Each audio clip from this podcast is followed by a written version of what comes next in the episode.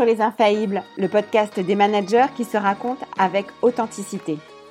Nous sommes Sandy Melamed et Estelle Zakarian. Collaboratrices, managers puis coach, nous avons vu et vécu de nombreuses situations qui nous ont amenés à partager des convictions communes sur le management. Contrairement aux idées reçues, suivre deux jours de formation ou être l'expert dans son domaine ne suffisent pas pour faire de vous le manager parfait.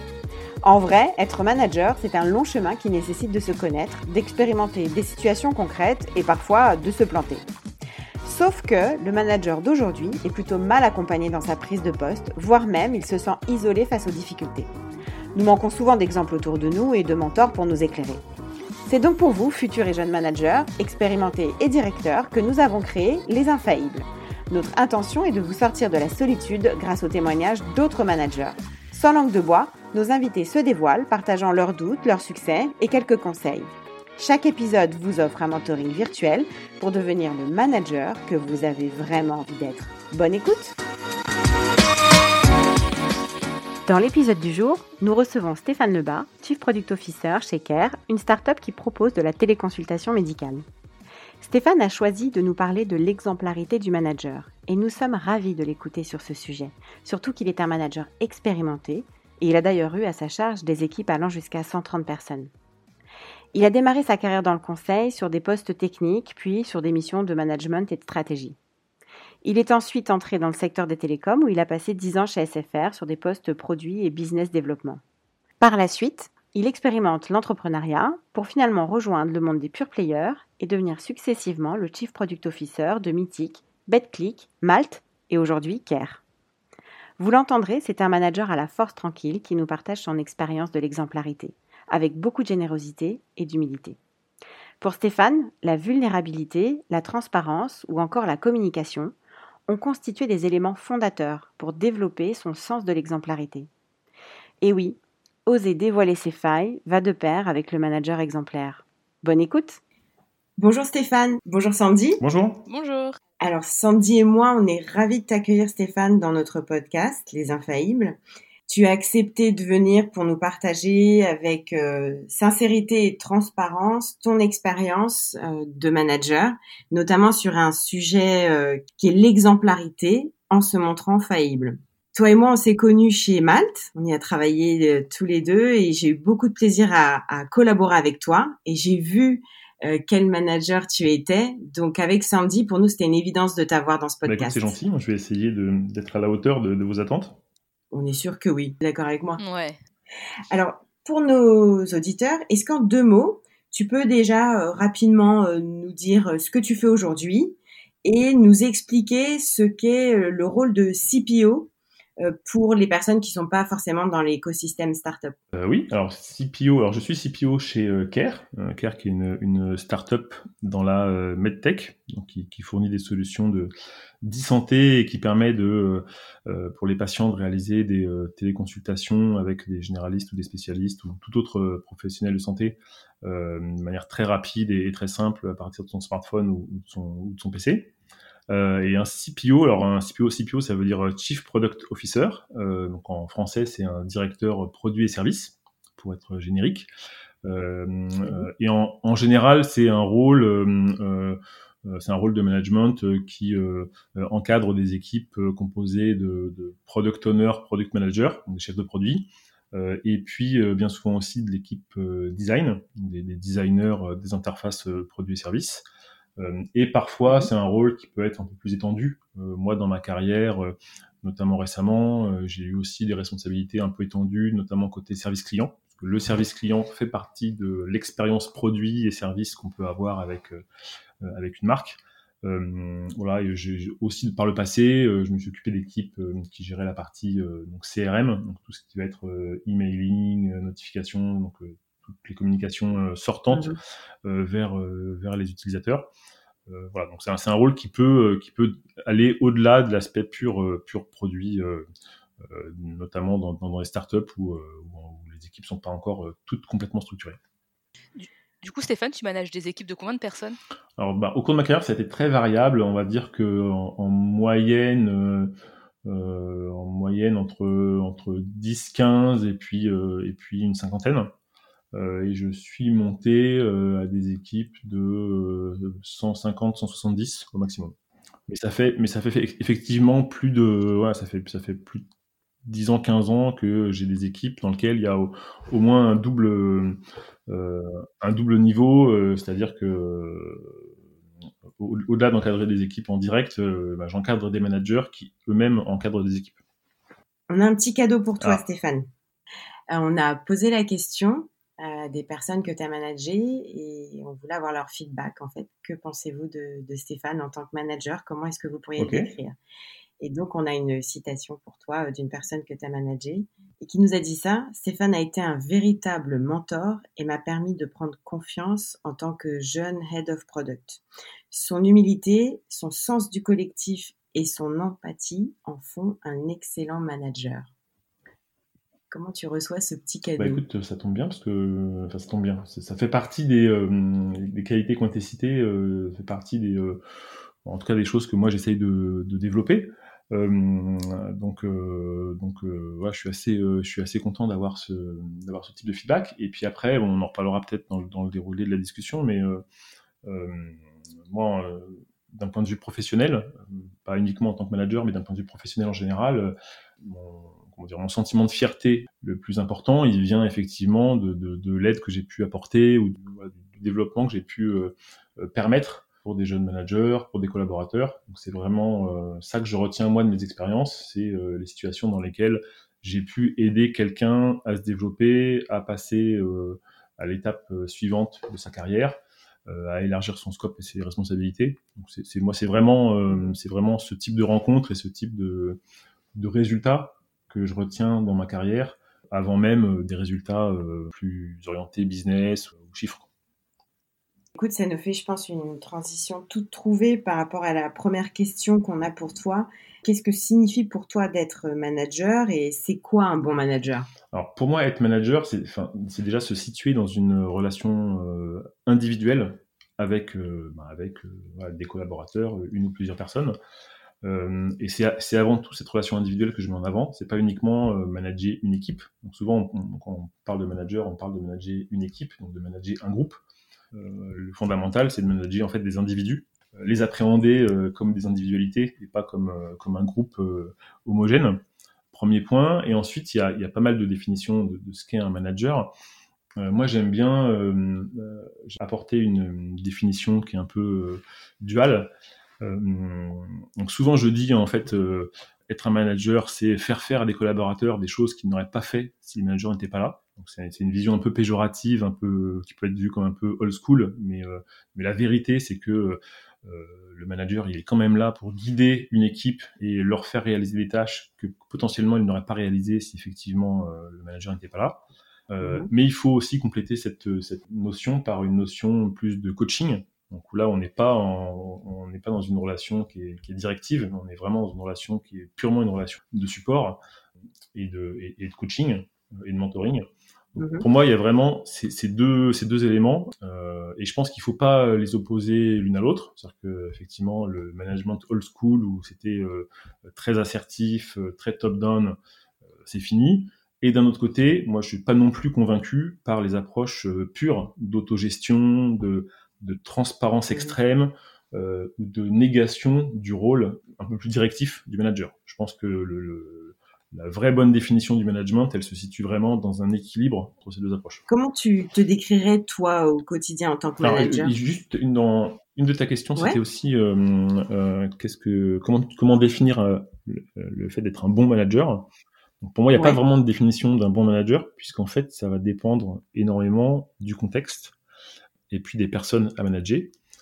et donc, on peut être un bon manager en, en start-up avec des personnalités très formaté euh, très jeune et puis euh, être un mauvais manager dans un grand groupe avec euh, des personnes plus expérimentées qui n'ont pas les mêmes types de personnalités. Donc, je pense que déjà le, la définition du bon manager elle est, elle est variable, mais du coup il y a quand même un certain nombre de fondamentaux. Mhm. moi dans ces fondamentaux il y a en premier lieu l'écoute. En second lieu, l'empathie, qui va avec l'écoute. Donc c'est pour ça que je suis, euh, je, je, suis assez content du feedback euh, que tu m'as fait euh, tout à l'heure sur euh, une, de une, des personnes que j'ai eu à manager. pour moi, l'empathie, si on a de l'empathie, on, naturellement, on va se mettre dans une position de manager qui va être positive et qui, et qui va permettre de, de bien s'aligner avec la personne qu'on a à manager. Je pense que l'empathie, c'est vraiment la base. C'est aussi la capacité à prendre des décisions. Donc souvent, euh, d'ailleurs, quand on fait des enquêtes sur euh, ce, que, pensent euh, les, collaborateurs de leur manager, un des points qui remonte souvent, c'est l'incapacité à prendre des décisions, en tout cas la, la perception qu'ont les collaborateurs du fait que les décisions ne sont pas prises ou sont difficiles à prendre ou mettent du temps à être prises. Et ça, que ce soit dans des grands groupes ou dans des startups, hein, on, paradoxalement, même si les startups sont beaucoup plus agiles, on trouve ce même type de critique vis-à-vis -vis des managers. Euh, moi, ça m'a surpris ayant, ayant côtoyé les deux, les deux mondes. Donc, capacité à mmh. prendre des décisions. Euh, la confiance, donc euh, ça c'est un thème pour moi qui est, qui est, hyper important, qui est récurrent, qui est aussi important que, que l'empathie. Euh, arriver à euh, établir un climat et des relations de confiance avec les, les collaborateurs. Euh, et puis et puis se mettre vraiment dans une attitude de coaching. C'est ce qui permettra au final de, de, maximiser le développement des équipes voilà, faire, faire évoluer son rôle de manager vers un, vers un rôle de coach euh, autant que possible. Tu, tu, peux juste nous définir ce que tu entends par le mot coaching, parce qu'effectivement, on l'entend un peu à toutes les sauces. Pour toi, ça veut dire quoi Être un manager coach? Ou en tout cas, là, quand tu parles de coaching, tu fais référence à quoi?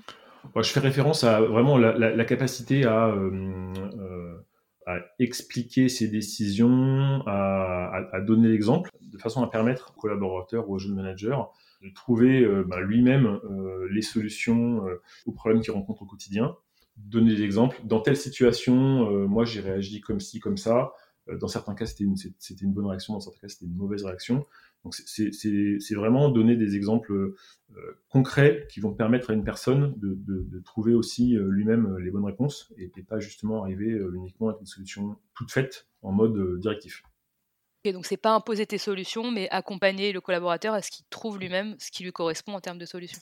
Voilà, même si ça prend un peu plus de temps, euh, je pense que c'est la meilleure façon pour que les personnes se développent. Et en plus, chaque, chaque, chaque contexte, chaque situation étant différente, euh, c'est toujours un peu euh, présomptueux et justement c'est un, manque d'humilité d'arriver avec euh, des solutions toutes faites ou d'estimer qu'on a euh, soi-même la science infuse.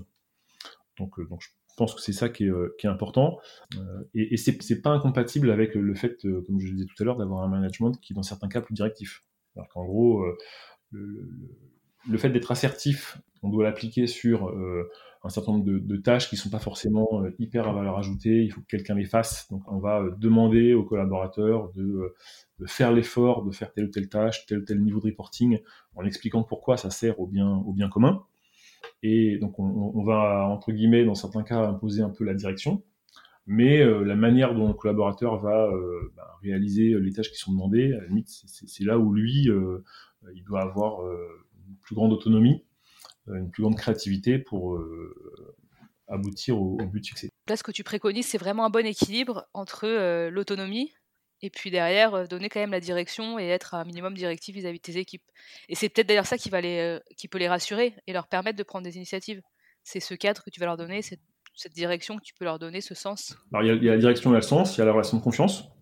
Euh, mais d'ailleurs, si on, si on fait un parallèle avec, euh, avec par exemple le management militaire, donc je, je, j'aime bien cet exemple-là parce que a, a, a, priori on se dit euh, management de, de style militaire, c'est un management qui est extrêmement assertif, top down, euh, les gens ne font que exécuter.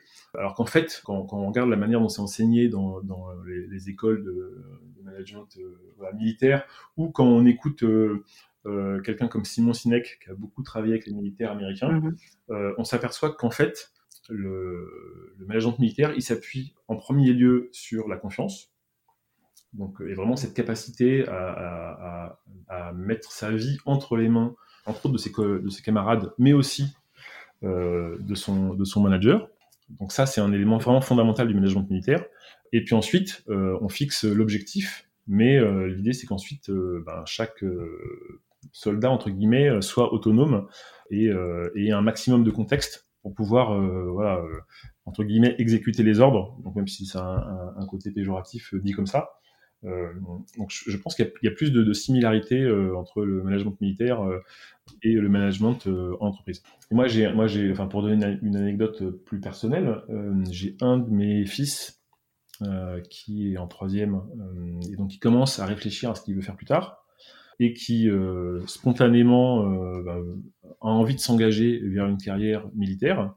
Et ce qui met en avant, euh, c'est la capacité de chacun à être solidaire, à faire le maximum pour les autres, à respecter ses, camarades. Donc c'est vraiment des valeurs qui sont pas des valeurs d'autoritarisme, mais c'est des valeurs de dépassement de soi pour le groupe. Euh, et, de collaboration et de coopération. Donc ça, je trouve ça, euh, euh, je trouve ça assez intéressant de voir que bien souvent, ce qui, sous-tend des vocations militaires, c'est pas pas le côté un peu péjoratif et basique qu'on y met, mais c'est vraiment cette capacité à aller tous ensemble dans la même direction et à donner le meilleur de soi-même pour le groupe. Avec tout ce qu'on vient de se dire, je pense qu'on a quand même pas mal d'éléments sur ce qu'il décrirait en tant que manager, mais est-ce que tu aurais d'autres choses à ajouter? Au-delà d'inspirer confiance et créer un climat de confiance et avoir une posture de coach bah, Moi, ce que je mets en avant, en tout cas ce que j'essaye d'appliquer au quotidien, euh, c'est une certaine transparence. Euh, alors, ce, mot-là a deux, a deux, peut être dans, dans deux sens. Hein. Là, quand je dis transparence, c'est vraiment la capacité à euh, verbaliser et, et, euh, dire un maximum de, donner un maximum de contexte euh, aux collaborateurs euh, expliquer au maximum euh, quels sont mes choix, mes actions, mes réflexions. Euh, donc voilà, donc vraiment être un petit peu entre guillemets sans filtre. et puis être à la table, c'est-à-dire bien intégrer le fait que chaque personne est différente et que donc bon, on ne peut pas se comporter et on ne peut pas dire la même chose à tout le monde. Donc, euh, même si on, même si effectivement l'objectif d'être le plus transparent possible vis-à-vis de tous les collaborateurs, euh, ben, il faut le faire de manière différente personne par personne. Euh, donc je pense que c'est ça un peu le, la clé aussi du succès. Euh, en s'appuyer sur son empathie pour bien comprendre à qui on a affaire et puis euh, s'adapter à la personnalité de chacun. Bah, c'est la raison pour laquelle moi je, je suis assez dubitatif par rapport à, comme je disais tout à l'heure, par rapport à certaines approches en d'autogestion ou de transparence pure extrême. qui dit transparence extrême dans une entreprise dit forcément que c'est la même transparence, transparence qu'on applique à tout le monde. Euh, et ça, pour moi, c'est une erreur parce que bah, tout le monde ne peut pas recevoir euh, toutes les infos de la même manière. Euh, donc, je, mhm. je, pense que ce, ce, type de modèle marche quand on a des profils qui sont extrêmement homogènes. mais bah, dès que et, quand on est dans une entreprise à 10, 20, 30, 50 personnes, mais dès qu'on parle d'organisation de 200, 300, 1000 personnes, je pense que ce type d'approche atteint ses limites. Euh, alors, ce que je te propose maintenant, c'est euh, de revenir sur le thème que tu as souhaité aborder, donc l'exemplarité du manager. Et c'est vrai que tu as tenu à préciser en se montrant faillible, ce qui nous allait très bien avec Estelle, puisque du coup, ça fait directement euh, référence au titre de notre podcast Les Infaillibles. Alors finalement, pourquoi tu as choisi ce thème de l'exemplarité? Alors, moi, j'insisterai effectivement euh, beaucoup sur en se montrant euh, faillible. Euh, c'est, pour moi, ça va de pair effectivement avec ce thème de l'exemplarité. Bah, premièrement, c'est, un peu une continuité dans, dans une prise de parole que j'ai fait récemment d'ailleurs sur l'humilité. Donc, pour moi, l'humilité, c'est une valeur qui est vraiment fondamentale et que j'essaye d'appliquer au maximum, même si c'est difficile. Et donc, voilà, l'exemplarité, euh, l'exemplarité pour moi, c'est d'abord, euh, d'abord se montrer euh, faillible et donc avoir cette approche d'humilité au quotidien en tant que manager et même plus généralement dans le product management, dans mon domaine d'expertise professionnelle, l'humilité, c'est une valeur qui est importante. et puis, c'est un thème qui n'est pas forcément facile et sur lequel l'expérience, en tout cas les années d'expérience, permet d'avoir du recul d'avoir des exemples concrets, d'avoir vécu ce type de, de pratique. Euh, je pense que c'est beaucoup plus difficile euh, pour un jeune manager d'assumer euh, d'assumer son côté faillible et d'arriver à trouver le bon équilibre entre une exemplarité fantasmée et, et, une exemplarité au quotidien. Alors du coup c'est intéressant parce que tu dis que c'est difficile. Pour autant l'exemplarité c'est un thème qui revient tout le temps sur le management et on peut se dire qu'aujourd'hui, euh, dans un environnement qui est extrêmement changeant, avec des évolutions très rapides, où les salariés, où les, aspirations des salariés sont en train d'évoluer, ils sont de plus en plus en quête de sens, par exemple. Euh, est-ce que toi, tu as l'impression que, hum, les collaborateurs attendent de plus en plus de leurs managers d'être des modèles, d'être des exemples à suivre? Plus que c'était peut-être le cas il y a plusieurs dizaines d'années en fait. En fait, je ferais la différence entre l'exemplarité et, cette notion de modèle. Euh, et j'aime pas trop cette notion de modèle parce qu'en fait, ça sous-entend que euh, les gens ont envie de devenir comme leur modèle. Et je pense que les managers n'ont pas envie de devenir, les managers pardon, n'ont pas envie de devenir comme leur manager. Euh, je pense qu'il faut, sortir de cette idée. Euh, on peut très bien euh, être très différent de son manager et pour autant trouver qu'il est euh, exemplaire. Parce qu'effectivement, il est exemplaire euh, compte tenu de son poste, compte tenu de ses circonstances, compte tenu des contraintes dans lesquelles il évolue. Pour autant, on n'aimerait pas être à sa place, ou euh, si on était à sa place, on aurait agi différemment. Moi, je peux prendre comme exemple des situations dans lesquelles je me suis retrouvé où on a dû mettre en place des, des, plans de licenciement ou des plans de départ volontaire. ça m'est arrivé quatre fois, à quatre reprises, où il y a eu ce type de, de plan systématiquement, j'étais euh, côté comité de direction, donc j'ai vraiment euh, vécu tout ça euh, tout ça de l'intérieur et j'ai eu des personnes dans mes équipes qui étaient potentiellement impactées.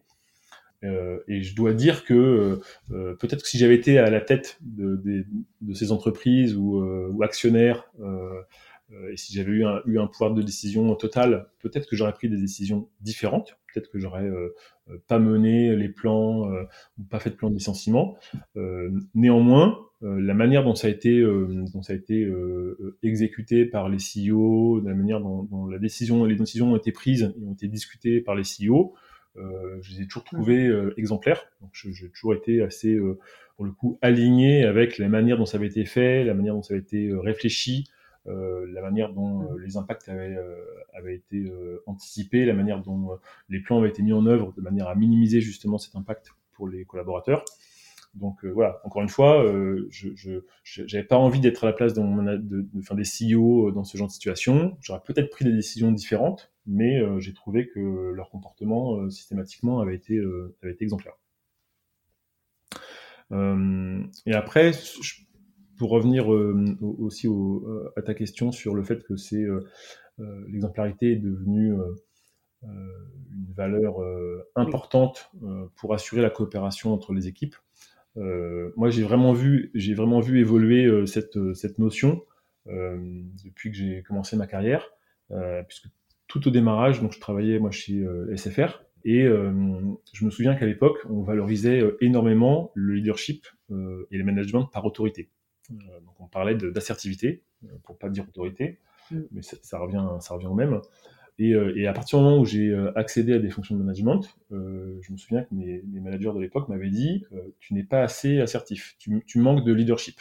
C'est un, terme qui revenait. Ils ont commencé par me dire Tu manques de leadership. Donc, j'ai fait une formation de management qui s'appelait Leadership et assertivité. donc, j'y suis allé en, en imaginant que j'allais gagner en assertivité et que ça allait améliorer mon leadership. Et en fait, c'est un peu le contraire qui s'est passé parce que euh, lors de cette formation, euh, je me suis rendu compte qu'il y avait différents types de leadership. Il y avait du leadership par, euh, par assertivité, par autorité, et puis il y avait du leadership par influence. Et qu'en fait, euh, bah, ce qui était le plus efficace pour assurer la collaboration de toutes les équipes, c'était de faire du leadership par influence. Euh, et donc je suis revenu de cette formation en me disant qu'en fait, euh, la, la, manière un peu intuitive et naturelle dont, dont, je, dont je, je, je, gérais, en fait, était la bonne. Et je pense que ce, ce, ce, ce, shift entre du leadership par assertivité et du leadership par influence euh, s'est poursuivi là depuis 10-15 euh, ans. quand, je, quand je parle de ça, c'était en, 2005. Donc euh, voilà, c'était il y a 15 ans. Et moi, je l'ai vu réellement évoluer. Et, et, donc, on n'est plus dans, une, dans un management politique à l'ancienne et comme on le retrouve encore dans certains grands groupes, euh, on est vraiment maintenant dans plus un management par euh, influence, par, euh, moi j'aime bien ce mot d'influence, parce qu'il est assez clair sur, sur le rôle du manager, par influence, par l'influence, elle, elle, vient en premier lieu de l'exemple que tu donnes, hein. tu influences les autres parce que tu donnes mm-hmm. le bon ou le mauvais exemple. elle joue sur l'empathie, tu peux avoir l'influence si tu as l'empathie, l'écoute, donc tu sais comment influencer, euh, influencer les autres. Euh, je parle bien d'influencer euh, positivement. Hein. Oui, tout à fait. On, on perçoit pas du tout ça comme de la manipulation. Voilà, il y a une différence entre l'influence et la manipulation, mais mais l'influence c'est ce qu'on fait, c'est ce qu'on fait, c'est ce qu'on fait en tant que manager au quotidien. Euh, donc, euh, donc voilà, moi j'ai vraiment, euh, ça m'a vraiment éclairé cette formation. Et d'ailleurs, j'en profite pour dire que voilà, les formations, il faut faire des formations en management, même si c'est toujours après difficile d'appliquer ce qu'on a appris de manière théorique. Mais moi, dans ma carrière, je fais beaucoup de formations, en management. il y en a quand même quelques-unes que j'ai gardées en tête et qui m'ont marqué. Et celle-là, notamment, m'avait marqué. Et, je pense que le, profil des managers aussi a évolué. Mais euh, je pense que c'est hyper important, notamment quand, on est, quand on est CEO, quand on est ressources humaines, d'arriver à euh, composer des équipes, des comités de direction en premier lieu, puis des équipes, euh, avec des profils qui sont plus équilibrés, des profils qui, qui ont de l'humilité, des profils qui, sont, qui, peuvent être ambitieux, mais sans le faire au détriment de leurs collègues ou du bien, du bien, du bien d'entreprise. Donc je pense que c'est hyper important d'arriver à, plus valoriser ce leadership par influence que de leadership par, par assertivité. Et après, euh, montrer, montrer l'exemple, euh, ça permet euh, aussi de garantir et, de cadrer un certain nombre de process qui, bien souvent, sont complexes à, complexes à, formaliser. On a, souvent le, fantasme de se dire on va formaliser tous les process et les gens vont suivre les process et donc ça va bien se passer. donc ça, c'est faux. Hein. On a l'habitude de dire que euh, euh, ce, qui, reste quand les process ne sont pas là, c'est euh, la culture. Donc ça permet de, savoir comment les gens vont se comporter en absence de process, quand les process sont pas clairs. Et puis dans certains autres cas, quand les process sont pas clairs, c'est l'exemple des managers qui va permettre de savoir quoi faire. Je vais prendre un exemple concret. Ah oui, j'allais dire un exemple. un exemple concret, c'est le télétravail. et, je vais prendre l'exemple de, de, ce que j'ai vécu chez Malte récemment. Euh, qui est, je pense, une, vraie référence en termes de, manière de, faire du télétravail. Euh, et ça, c'est vraiment une culture qui a été, euh, qui a été apportée de manière hyper positive par les deux, les deux cofondateurs. Moi, j'ai essayé de, continuer à appliquer à mon niveau. Donc, il y, avait une charte de télétravail, mais c'est hyper difficile de, savoir précisément comment se comporter au jour le jour. Euh, et donc c'est là où l'importance de la manière dont, l'applique le manager est important. Autre chose. Euh, et donc, moi j'avais pris l'habitude, euh, parce que je bénéficiais aussi de cette flexibilité, de, dire pareil. pendant que j'étais chez Malte, j'ai déménagé, donc j'ai eu des rendez-vous administratifs à faire, et donc je n'hésitais pas à dire, ben voilà, ce matin je serai absent de 10 à 11. Euh, et, montrer, montrer l'exemple euh, permettait à chacun de continuer à bien appliquer entre guillemets cette règle de transparence et, permettait au final d'avoir une, pratique du télétravail qui était hyper vertueuse. Est-ce que il y a d'autres choses que tu as envie de nous dire sur ce que signifie concrètement être un manager exemplaire et finalement pourquoi c'est si important? Euh, on, reboucle un peu sur les, sur les qualités qu'on a, qu'on a, qu'on a données en, en, intro euh, sur euh, l'empathie. Être empathique, c'est avant tout être humain. Et comme personne n'est parfait, ben, de facto, ça veut dire être faillible. Donc je pense que ça, c'est le premier point fondamental. Être exemplaire, et on, on, reboucle sur le sujet de, du podcast, être exemplaire, c'est être faillible, parce que sinon, on est perçu comme étant déconnecté de l'équipe, des réalités.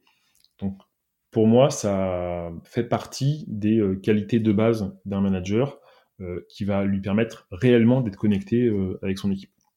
C'est intéressant parce qu'effectivement, ça va peut-être déculpabiliser un certain nombre de managers, notamment de jeunes managers, puisque on a souvent l'impression que l'exemplarité, c'est le fait d'être parfait, qu'il faille refléter, la perfection. Et toi, depuis le début, tu insistes vraiment sur le fait que l'exemplarité, ça va de pair avec le fait d'être faillible.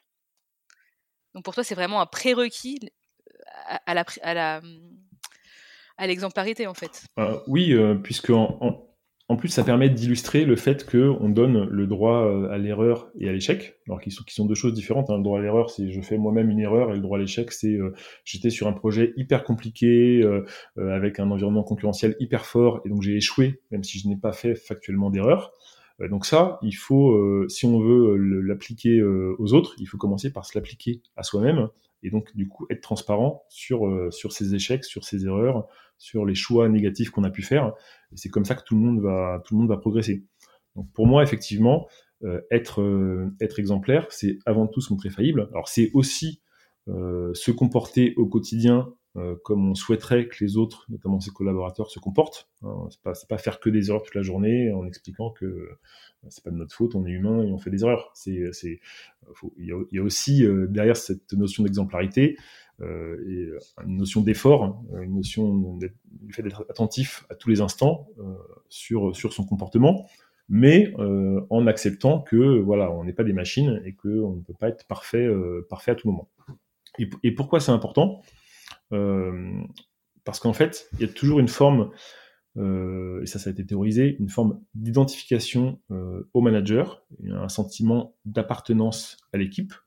et donc ça, c'est nécessaire pour maintenir la cohésion et, le fait que tout le monde ait l'impression d'aller vers le même but.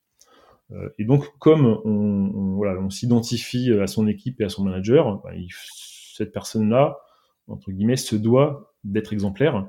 Euh, et si euh, on considère que ton manager n'est pas exemplaire, bah, du coup, il va y avoir une perte d'adhésion, d'adhésion aux objectifs de l'équipe, aux objectifs de l'entreprise. donc, c'est comme ça que les gens vont se désengager. si on veut maintenir l'engagement, de ses collaborateurs, il faut au maximum être exemplaire. Le deuxième point, c'est euh, un objectif de fidélisation des talents et de recrutement. Donc ça, tout manager euh, passe une grande partie de son temps, euh, que ce soit parce qu'il y a du churn dans l'équipe ou que ce soit parce que l'équipe se développe, à faire du recrutement et à s'assurer que les meilleurs éléments restent. donc c'est de plus en plus important dans un contexte qui est de plus en plus concurrentiel sur la partie sur la partie gestion des talents. Et bien évidemment, euh, tout se sait, les gens parlent, et donc euh, un manager exemplaire va avoir beaucoup plus de facilité à attirer des nouveaux talents et à garder les talents existants qu'un manager qui, qui ne l'est pas. Euh, moi, récemment, je viens d'arriver chez Care, j'ai fait mon premier recrutement d'un lead designer. c'est quelqu'un qui a été recommandé par quelqu'un de l'équipe. Et bien sûr, il s'est renseigné sur moi avant de, avant d'accepter de nous rejoindre. et c'est parce que il a eu des feedbacks positifs euh, sur ma manière de, gérer l'équipe et, mon rôle de manager qu'il est venu. D'ailleurs, je lui ai posé explicitement la question. Je lui ai dit renseigne-toi euh, sur moi, renseigne-toi sur mon mode de fonctionnement pour voir si ça te convient. il m'a dit mais je me suis déjà renseigné et c'est pour ça que c'est aussi pour ça que je viens. Donc je, pense que cette exemplarité, euh, d'un point de vue entre guillemets purement d'efficacité RH, permet de maximiser l'attractivité de son équipe et sa capacité euh, à recruter. Toi, à quel moment tu t'es senti faillible et tu as l'impression que ça a aidé ton exemplarité? Bon, ça m'est arrivé. Enfin, déjà, ça m'est arrivé euh, beaucoup de fois. Hein. Je pense que le, le, les moments où on n'est pas exemplaire, ils sont forcément euh, très nombreux. Ça arrive tout le temps. Et, ceux qui disent qu'ils sont toujours exemplaires sont des menteurs. je pense qu'on ne peut pas, peut pas garantir et, euh, s'astreindre à une exemplarité euh, sans faille en permanence. Donc moi, ça m'est arrivé euh, plein de fois dans ma carrière, ça m'arrive, ça m'est arrivé récemment, ça, m'arrive tout le temps. et c'est, pas, un problème en soi. On, va, y revenir sur la manière de gérer cette non-exemplarité. Pour donner des, exemples, moi j'ai un, un, exemple qui m'a vraiment marqué, c'est le moment où j'ai eu un collaborateur dans l'équipe, enfin j'ai plusieurs collaborateurs dans l'équipe qui se sont plaints du fait que euh, j'envoyais des euh, mails euh, et des communications tard le soir et le week-end, et que ça leur mettait une pression, une pression implicite pour me répondre au plus vite. Donc moi, j'attendais pas forcément des réponses. C'est moi, c'est mon mode de fonctionnement. ben voilà, je me reconnecte le soir et je me connecte le week-end, et donc ben voilà, je pense à des choses et j'envoie des mails. et mes propres managers, mes propres patrons ont toujours fait ça pour moi, ça fait partie de ma fonction euh, en tant que membre de comité de direction. Ben voilà, je, suis payé aussi pour ça, et donc je, répliquais ce comportement avec les gens de mon équipe. Encore une fois, j'attendais pas qu'ils me répondent tout de suite, mais certains le faisaient, euh, et donc ceux qui le faisaient mettaient encore plus de pression sur ceux qui ne le faisaient pas. Et jusqu'au moment où, euh, à une époque, certains, certains s'en sont plaints aux ressources humaines, qui m'ont fait un peu un rappel, un rappel à l'ordre. et je me suis rendu compte effectivement que, que je créais une pression implicite sur l'équipe, alors que c'était pas du tout mon but, hein, euh, c'était pas mon objectif et, euh, j'en étais pas conscient. Euh, et ça, ça, m'est arrivé, euh, enfin, j'en ai pris conscience assez tard dans ma carrière. Il y a peut-être voilà, 7-8 ans où j'ai fait ça de manière extrêmement régulière, sans me rendre compte de la conséquence pour l'équipe. Et alors, quand tu t'en es rendu compte, justement, qu'est-ce que tu as fait alors ça c'est une bonne question parce que sur le coup, le coup, j'ai essayé de, de, limiter, de me limiter, et en même temps, dans la mesure où il y avait certaines personnes qui fonctionnaient aussi comme moi et que c'était hyper efficace, euh, j'ai eu du mal à arrêter complètement. D'ailleurs, je n'ai pas arrêté complètement. Ce que j'ai fait, c'est que j'ai euh, tout simplement euh, adapté, adapté mon comportement aux, personnes de l'équipe. Et donc, quand j'avais un mail groupé avec des gens qui vont répondre tout de suite et des gens qui ne vont pas répondre tout de suite, ben ça, j'attends, les heures ouvrées, j'attends le lundi matin pour envoyer ce type de communication. Et quand c'est que vers une personne dont je sais que voilà, il, fonctionne comme moi, là, j'hésite pas. Donc, donc je, pense que hum, voilà, je suis pas non plus tombé dans l'extrême où euh, je me suis mis à enregistrer mes mails et les envoyer tous en groupe le lundi matin. Ce qui, en plus n'est pas non plus une bonne solution parce que ça remet un coup de pression euh, euh, quand on arrive dès le lundi matin. Euh, dans certains cas, avec certaines personnes, c'est mieux d'envoyer les mails au fil de l'eau. Donc voilà. Donc en, plus, il n'y a pas, a pas de vraie euh, entre guillemets, il y a pas de vraie bonne solution. Donc la, bonne solution pour moi, c'est de m'adapter aux personnes que j'ai en face de moi ceux à qui je peux le faire, je continue à le faire. en plus, c'est mon mode de fonctionnement. Et puis les autres, bah, j'essaie d'éviter. Là, dans ce que tu dis, moi, ça me fait penser à voilà, quelle part d'implicite, quelle part d'explicite? Parce que là, on voit qu'il y a eu un espèce de quiproquo entre toi, pourquoi tu le faisais, c'est-à-dire pour des questions d'organisation, et comment l'ont ressenti tes collaborateurs. Euh, les, collaborateurs ont ressenti que tu leur mettais finalement la pression. Comment tu as fait finalement pour transformer l'implicite en explicite à un moment donné, mettre un cadre et ensuite pouvoir faire en fonction de chacun en étant le plus clair possible? C'est-à-dire avec toi, je peux envoyer des mails le week-end, avec toi, je vais pas le faire. Alors ça, c'est ouais, un point hyper important. Effectivement, euh, euh, avec les années, je me suis mis à être de plus en plus explicite sur mon mode de fonctionnement. là récemment, j'ai fait une, prise de poste début octobre euh, et euh, dans la, première semaine, euh, j'ai envoyé un mail à tous les membres de l'équipe pour dire, bah voilà, je vous précise quels sont mes modes de fonctionnement. et donc j'ai vraiment mis par écrit des choses qui peuvent paraître assez basiques, mais je pense qu'il vaut mieux le, il vaut mieux être dans ce cas-là être explicite. Euh, voilà, j'ai dit euh, si je ne réponds pas à vos, à vos messages, n'hésitez pas à me relancer. Ça ne me choquera pas de me faire relancer une fois, deux fois. C'est que j'ai pas vu votre message ou j'ai pas eu le temps. Donc je, je, je, préfère que vous me relanciez plusieurs fois et que, je, et, que je, et que je finisse par traiter le point plutôt que vous vous disiez euh, en fait il, ne s'intéresse pas à moi. Euh, je suis toujours disponible pour vous, donc euh, vous pouvez tout le temps me contacter, quelle que soit l'importance du sujet. Je préfère que vous me contactiez pour rien plutôt que effectivement euh, rater une occasion de répondre à une de vos questions ou vous aider. Voilà, donc j'ai remis, j'ai remis sur, ces histoires de communication, voilà, j'ai précisé le fait que bah, moi, si j'envoyais des communications le soir, j'attendais pas forcément de réponse tout de suite, que j'avais pas besoin d'être en copie de toutes les communications et que même si quelqu'un s'adressait à un autre membre du comité de direction, il n'était pas nécessaire que je sois tout le temps dans la boucle, seulement si c'est utile, mais sinon, voilà, je, ne fais pas de barrière hiérarchique et je ne demande pas ce qu'il y ait un respect de la hiérarchie à la lettre. Donc tout ça, je l'ai écrit euh, de manière à ce que ce soit le plus explicite possible, qu'il n'y ait pas de malentendu. Mais ça, euh, ça c'est quelque chose que je fais, euh, euh fait sur mes deux dernières prises de poste, mais je le faisais pas avant parce que j'ai l'impression que c'était pas utile. alors qu'en fait, si, je pense que c'est hyper utile d'expliciter ces modes de fonctionnement. Et du coup, c'est aussi une forme de prérequis par rapport à l'exemplarité, c'est-à-dire qu'est-ce que qu'est-ce qui va être recommandé, qu'est-ce qui va être autorisé, conseillé de faire dans l'équipe comme comportement Qu'est-ce qui ne l'est pas? En fait, je pense que tout est une, alors, tout est une, question de communication. On, le dit souvent, mais, euh, mais euh, euh, sur l'exemplarité, la communication joue un rôle hyper important. Le fait de donner l'exemple ne suffit pas. il faut aussi accompagner avec le contexte, expliquer son raisonnement, être transparent sur les résultats.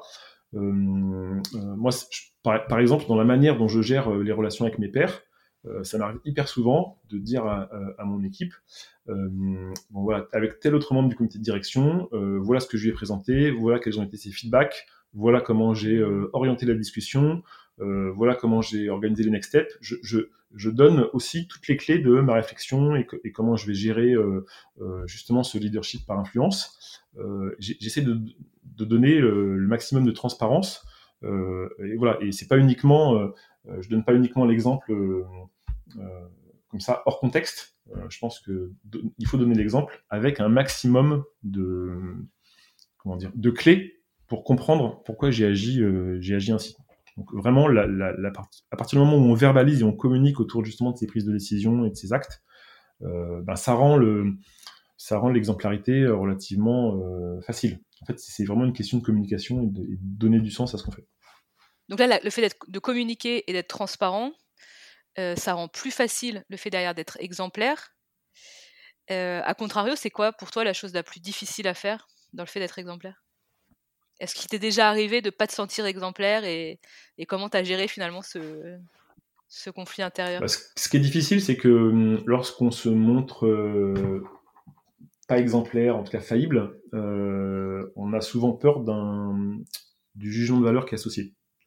Euh, on, on, parle souvent, on parle souvent de la, peur de l'échec. Euh, euh, mais en fait, le, fait tout simplement de ne pas être exemplaire va entraîner de facto un, jugement de valeur. Donc, on a peur qu'il y ait un jugement de valeur. Et donc ça, euh, il faut arriver à lutter contre cette, cette tendance naturelle et intérieure, cette peur du jugement de valeur. Euh, c'est plus facile, je pense, quand on se sent légitime.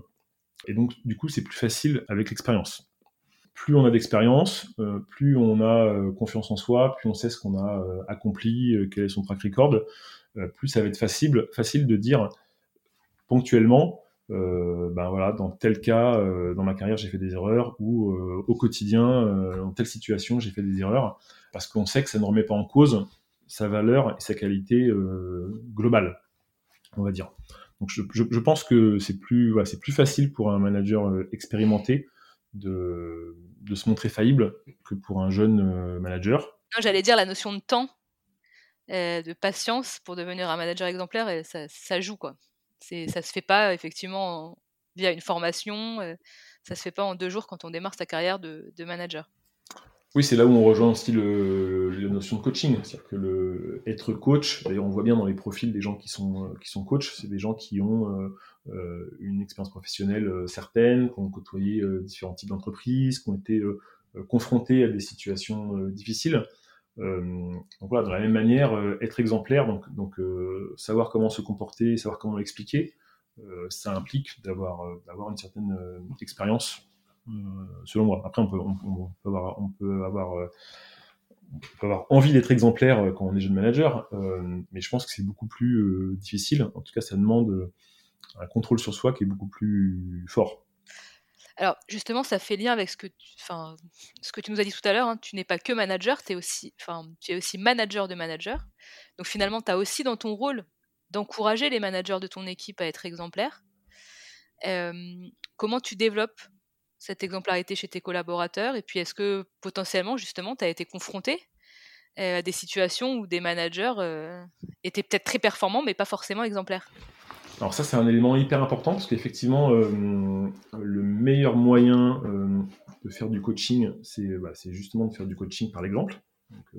Euh, typiquement, quelqu'un qui, va avoir une discussion difficile à avoir avec un collaborateur lors d'une évaluation annuelle où on a pris quelqu'un, on a recruté quelqu'un et on veut mettre fin à sa période d'essai ce genre de discussion euh, difficile, quand on l'a jamais fait, on n'a pas forcément les clés. Et on peut donner des conseils un peu théoriques, mais, euh, voilà, des, conseils, théoriques, euh, ils, ont au final peu de valeur quand on se retrouve confronté à quelqu'un en face et, qu'on a à avoir une conversation difficile. Donc moi, en, général, ce que je fais pour, coacher, entre guillemets, ces jeunes managers qui, sont dans cette situation, c'est que je leur raconte tout simplement des situations dans lesquelles moi je me suis retrouvé dans, dans, dans le même cas qu'eux. Et euh, il y a des situations dans lesquelles je l'ai bien géré, et il y a des situations dans lesquelles je l'ai mal géré. Donc c'est un peu les do and don't.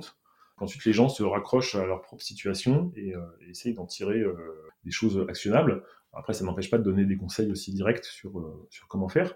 Mais, voilà, moi, je, je, Et ça permet aussi de faire réduire, de faire baisser la pression. C'est-à-dire que voilà, je, je, oui, moi, dans, ce genre de situation, d'avoir une conversation difficile avec un collaborateur, ça m'est arrivé de faire des erreurs. Ça m'est arrivé de, dire des choses qu'il fallait pas. Ça m'est arrivé de, de, malmener l'entretien. Euh, et donc, euh, donc ça, ça permet de faire réduire la pression. Effectivement, euh, on, a des êtres humains en face de nous et donc on ne peut pas garantir que ça va bien se passer. et donc le fait que ça se passe mal, ça fait partie, ça fait partie de la vie du manager et ça peut arriver. Quoi. Donc, et, et, on peut continuer sa carrière même si on a raté un entretien d'évaluation ou si on a raté un entretien de recrutement, ça, peut arriver. Donc ça, c'est le premier point. et ensuite, sur le fait que je me sois retrouvé dans des situations où j'avais des collaborateurs qui n'étaient pas exemplaires. et qui pour autant étaient très performants. Donc ça m'est arrivé une fois d'avoir quelqu'un qui était vraiment extrêmement brillant, mais qui euh, euh, avait du mal à collaborer avec les autres, qui avait tendance vraiment à, écraser, on va dire, euh, écraser les autres managers, écraser un peu les collaborateurs. et pourtant, c'était quelqu'un de vraiment fantastique. et donc là, pour moi, il y a eu deux actions. D'une part, mettre en place un coaching externe et ensuite un coaching interne. moi, j'ai passé énormément de temps sur sur chaque point, dès qu'il y avait une parole, un mail, euh, une situation dans laquelle j'estimais que le collaborateur avait été trop, euh, trop directif, en tout cas, il a eu un comportement inadapté. Je lui disais, je lui disais pourquoi, je lui disais comment je réagis à sa place. Donc ça, c'était vraiment la partie coaching interne. Et puis le fait d'avoir aussi quelqu'un d'externe euh, ça permettait d'avoir euh, un peu, euh, je vais dire ça de manière un peu triviale, mais une prise en sandwich, c'est-à-dire pas, pas seulement la voix d'une seule personne. Voilà. Qui dit ça, ça va pas. Il avait un regard extérieur qui lui montrait aussi que c'était pas adapté. Exactement. La, prise de recul, elle n'est pas en plus la même quand il y a du coaching qui vient de, la part de quelqu'un qui, bah, qui va vous évaluer. Donc justement un jeune manager va avoir du mal à accepter et à reconnaître ses erreurs. Euh, c'est plus facile à quelqu'un d'externe. C'est plus facile de dire à un coach externe, euh, bah oui, là, euh, je me suis rendu compte après coup que, j'avais merdé quoi. Donc c'est plus difficile de dire ça à son chef direct. alors qu'en fait, il faut pas hésiter. Moi, je pense qu'il faut pas hésiter à montrer qu'on a l'humilité nécessaire et, la prise de recul nécessaire de dire je me suis trompé. De le dire aussi à son propre à son propre patron. En tout cas, moi, je moi, je valorise ça. Je préfère quelqu'un qui fait des erreurs et qui le reconnaît, qui s'en rend compte et qui travaille dessus, plutôt que quelqu'un qui est dans le déni. Donc, euh, donc Mais, mais, mais c'est vrai que avoir un avis externe, ça peut, ça peut aider à progresser. Mais d'ailleurs, je me permets juste euh, ce, commentaire. Moi, je me souviens pour avoir euh, travaillé avec toi d'une situation où on avait euh, tous ensemble fait une réunion un peu de post-mortem sur un projet qu'on avait un peu raté et où chacun devait exprimer en quoi il s'était trompé. Ouais, Donc, c'est pas forcément évident de, partager devant les autres et notamment devant ton boss, les fondateurs de la boîte, ce en quoi tu t'es planté tu as montré l'exemple, c'est toi qui as ouvert la discussion et qui a parlé des erreurs que tu avais faites sur ce projet. Et je pense que ça a libéré la parole de tout le monde autour de la table, et notamment des personnes dans ton équipe qui se, sont, se sont sentis libres d'exprimer ce en quoi ils avaient fait une erreur devant toi et devant tous ça, les autres. Ça, ouais, ça c'est un bon exemple parce que ça, en fait, je l'avais fait en plus de manière euh, tout à fait euh, consciente et préparée. Euh, donc ça, c'est vraiment une technique qui, pour moi, fonctionne bien. Euh, quand on fait des post-mortem, tout le monde a euh, en, première approche des, reproches à faire aux autres. Euh, et donc c'est comme ça que si on démarre la discussion sur les reproches que chacun a à se faire, même si c'est fait de manière diplomatique, au final les gens se braquent et se ferment. Donc, et ça et ça permet pas d'avancer. Il, y, a un côté catharsis où chacun va exprimer sa frustration, mais c'est tout. Mmh. et donc moi, ce qui me semble plus efficace dans ce genre de situation, euh, c'est au contraire de renverser l'exercice et, de, commencer par dire ce que soi-même on a mal fait. Euh, quitte à grossir le trait d'ailleurs. Euh, et, donc, ça, j'avais proposé cette, méthode-là à l'équipe. et pour, qu'il y ait quelqu'un qui démarre l'exercice et pour montrer l'exemple, c'est vrai que j'avais pris la parole en premier et j'avais moi-même commencé par dire ce que j'avais mal fait dans ce cadre-là. Et d'ailleurs, j'en avais rajouté euh, exprès pour pouvoir justement mmh. libérer la parole, euh, la parole euh, derrière. donc ça, c'est une technique qui marche, qui pour moi marche hyper bien. Et depuis, je l'ai refaite. J'ai réutilisé cette approche avec succès. et ça, ça marche si le manager, le manager peut dire, donne l'exemple et commence à, à, prendre la parole. En tout cas, même si c'est pas le manager, c'est quelqu'un du comité de direction, enfin en tout cas quelqu'un qui, en règle générale, ne se met pas en danger et qui là justement va montrer l'exemple en mettant en avant ses erreurs. Stéphane, merci beaucoup là pour tout ce que tu viens de nous dire sur, bah, sur ce qu'est l'exemplarité, parce que c'est une notion dont on entend beaucoup parler, mais qui n'est pas du tout simple à mettre effectivement en place sur le terrain. Alors finalement, de manière très très synthétique, parce que tu nous as dit beaucoup de choses, moi ce que je retiens, c'est que concrètement, le fait d'être exemplaire, c'est se comporter au quotidien comme on, comme on souhaiterait que les autres se comportent. Mais derrière, tu nous as donné plusieurs clés pour arriver à ça. Tu as parlé de communication, donc être voilà, le plus transparent possible, communiquer et sortir de l'implicite. La deuxième clé sur laquelle tu as énormément insisté, c'est que finalement être exemplaire, ça ne veut pas dire être parfait. Et du coup, c'est aussi bah, reconnaître ses erreurs, se donner le droit à l'erreur, et c'est ce qui va faire qu'on va se sentir finalement de plus en plus exemplaire, c'est s'autoriser, s'autoriser ça, pardon. Et puis derrière, tu nous as aussi expliqué que l'exemplarité, c'est quelque chose qui venait avec le temps, qui venait avec l'expérience. Et toi, dans ton rôle de manager et du coup de coach, tu accompagnes aussi les jeunes managers à acquérir cette expérience au fur et à mesure pour se sentir le plus à l'aise possible sur ce long chemin de l'exemplarité. Sachant, tout à fait, je suis tout à fait d'accord, et sachant qu'il ne faut pas, encore une fois, faut pas se mettre la pression. Euh, voilà, euh, comme tu l'as dit, euh, comme tu l'as résumé, être exemplaire, ça ne veut pas dire être parfait. être exemplaire, c'est aussi être humain. Et donc, si on veut vraiment être connecté aux autres, être empathique, bah, il faut, savoir montrer aussi quelles sont ses faiblesses, quelles sont ses erreurs, les expliquer, les remettre dans le contexte. c'est aussi comme ça qu'on gagne la confiance de l'équipe. et donc, bah, pour moi être exemplaire, c'est avant tout arriver à gagner euh, la confiance de l'équipe et arriver à entretenir cette confiance euh, quotidienne. Alors Stéphane, on a des petites questions rituelles pour clôturer nos interviews. Il y en a trois.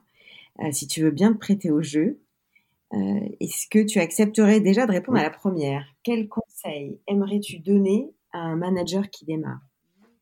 Alors, bon, pour moi, il y, a deux, il y a deux conseils. Un, ne pas hésiter à faire des formations. Donc, il y a des, je l'ai évoqué tout à l'heure, mais il y a des formations euh, euh, qui existent, euh, le, qui d'ailleurs sont de plus en plus adaptées à des situations d'être un jeune manager, notamment en start-up. donc, donc, je pense qu'il ne faut pas hésiter à investir dans la formation. Euh, et puis euh, aussi se mettre en position d'avoir du coaching. Euh, alors ça peut être du coaching externe, mais ça peut être aussi du coaching interne. Donc, et avoir du coaching interne, ça commence par demander à son propre manager des conseils, exprimer ses besoins. donc, voilà, il, faut dépasser cette peur de, de, se montrer justement faillible vis-à-vis de son propre manager.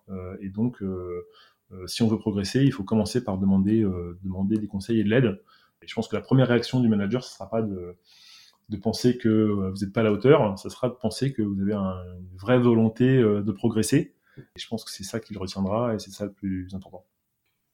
Si tu devais regarder ton parcours de manager dans le rétroviseur, est-ce qu'il y a quelque chose que tu ferais autrement? Oui, il y aurait beaucoup de choses que j'aurais dû faire euh, autrement le fait de ne pas attendre pour se séparer de collaborateurs avec qui ça se passe pas forcément bien. Voilà, c'est un conseil très classique, mais comme c'est un conseil qui est très très difficile à mettre en œuvre, et même quand on en, même quand on en est conscient, euh, je pense qu'on, pour le coup là, on reproduit euh, euh, souvent cette erreur d'attendre. Je pense que c'est ni bon pour le manager, ni bon pour l'entreprise, ni bon pour la personne qui, qui n'est pas forcément à sa place et qui va s'épanouir davantage ailleurs. Euh, voilà, je pense que c'est ce genre de situation qui est en fait euh, négatif pour tout le monde. Euh, il faut la traiter, il faut la traiter au plus vite. Est-ce qu'il y a une source d'inspiration dans ton parcours de manager que tu aimerais partager avec nos auditeurs? Un livre, un podcast, une vidéo, une personnalité, un film? Alors, Il y a tout le travail de Simon Sinek, donc on en a parlé tout à l'heure. Hein. Donc il n'y a, a, pas uniquement certains podcasts ou certaines vidéos qui sont assez connus et, et qui ont tourné ou qui tournent sur LinkedIn. Euh, je, pense qu'il a, en fait, il a travaillé sur pas mal d'aspects euh, qu'on peut rattacher au management, euh, pas mal d'aspects différents. et donc, je pense que l'ensemble de son travail est, pour le coup hyper intéressant. notamment, il a fait beaucoup, il a fait un podcast récemment assez collaboratif où il reprenait des livres qu'il a publiés et il répondait aux questions de, ses lecteurs, une sorte de club de lecture virtuel, virtuel en ligne. Donc moi, c'est ça que j'ai, ce, podcast-là et ces vidéos-là que j'ai euh, écouté euh, pendant le pendant le premier confinement notamment. Et puis ensuite quelque chose d'un peu plus euh, un peu plus éloigné du management, mais qui en fait moi qui m'a beaucoup aidé, euh, c'est le travail d'Henri Laborie, notamment un livre qu'il a écrit qui s'appelle La Nouvelle Grille, qui est euh, une grille de lecture du monde qui nous entoure et, une grille de lecture des comportements humains qui m'a inspiré, qui m'a aidé à comprendre comment les gens fonctionnaient qui m'a permis, je pense, de, prendre du recul et d'être un, meilleur manager que, je ne l'étais.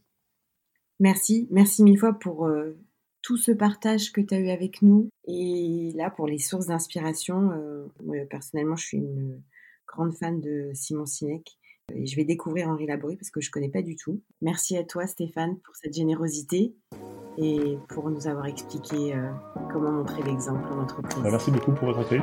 Merci à tous. Bonne journée, au revoir. Si vous avez aimé cet épisode, n'hésitez pas à en parler autour de vous et à le partager sur les réseaux sociaux. Pensez également à nous mettre 5 étoiles ainsi qu'un petit commentaire. C'est ce qui nous aide le plus à faire connaître les infaillibles et à diffuser le message que oui, un management plus authentique est possible. Enfin, si vous souhaitez nous contacter, vous pouvez nous écrire à l'adresse mail podcastlesinfaillibles@gmail.com ou sur nos comptes LinkedIn Sandy Melamed ou Estelle Zakarian. Un grand merci de nous avoir écoutés et on vous dit à très bientôt.